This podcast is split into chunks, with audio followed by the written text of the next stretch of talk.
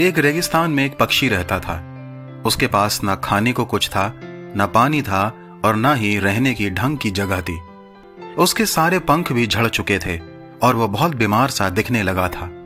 एक दिन उसे एक कबूतर मिला और उस पक्षी ने उससे पूछा कि वह कहाँ जा रहा है।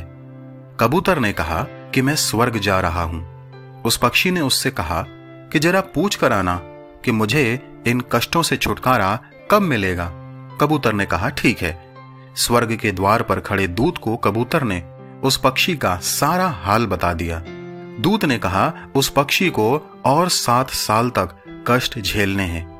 लेकिन उससे कहना कि वो हर समय, हे प्रभु, सब बातों के लिए तेरा धन्यवाद हो, कहता रहे।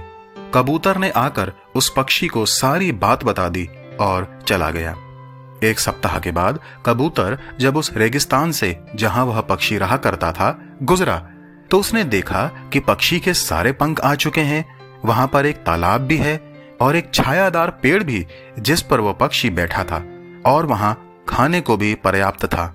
कबूतर को यह सब देखकर कुछ समझ में नहीं आया। और वह फिर दूत के पास गया और बोला, आपने तो कहा था कि उस पक्षी को सात साल और कष्ट झेलना है, लेकिन सात दिनों में ही उसकी काया पलट हो गई है और वो बहुत खुश भी दिख रहा है। मेरी तो कुछ समझ में नहीं आ रहा है। दूत ने कहा, हाँ यह सच है कि उसको सात साल और कष्ट झेलना था, लेकिन वह हर समय और हर परिस्थिति में बार बार हे प्रभु, सब बातों के लिए तेरा धन्यवाद हो, कहता रहा। जब वह गर्म रेत में गिरा तो उसने धन्यवाद दिया। जब वह उड़ नहीं पा रहा था तो उसने धन्यवाद दिया। जब उसके पास खाने और पीने को कुछ ना था तो उसने धन्यवाद दिया। इसलिए उसके सात वर्ष के कष्ट सात दिन में बदल गए। इस कहानी से हम यही सीखते हैं कि हमें भी हर समय और हर परिस्थिति में परमेश्वर पिता का धन्यवाद देना चाहिए।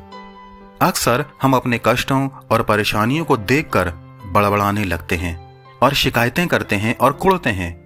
लेकिन हमें यह बात सोचनी चाहिए कि वर्तमान में जिस समय से होकर हम गुजर रहे हैं, परिस्थितियाँ उससे भी भयंकर हो सकती थीं। जब हम इस बात पर विचार करेंगे तो सच में हमारा मन परमेश्वर के प्रति धन्यवाद से भर जाएगा।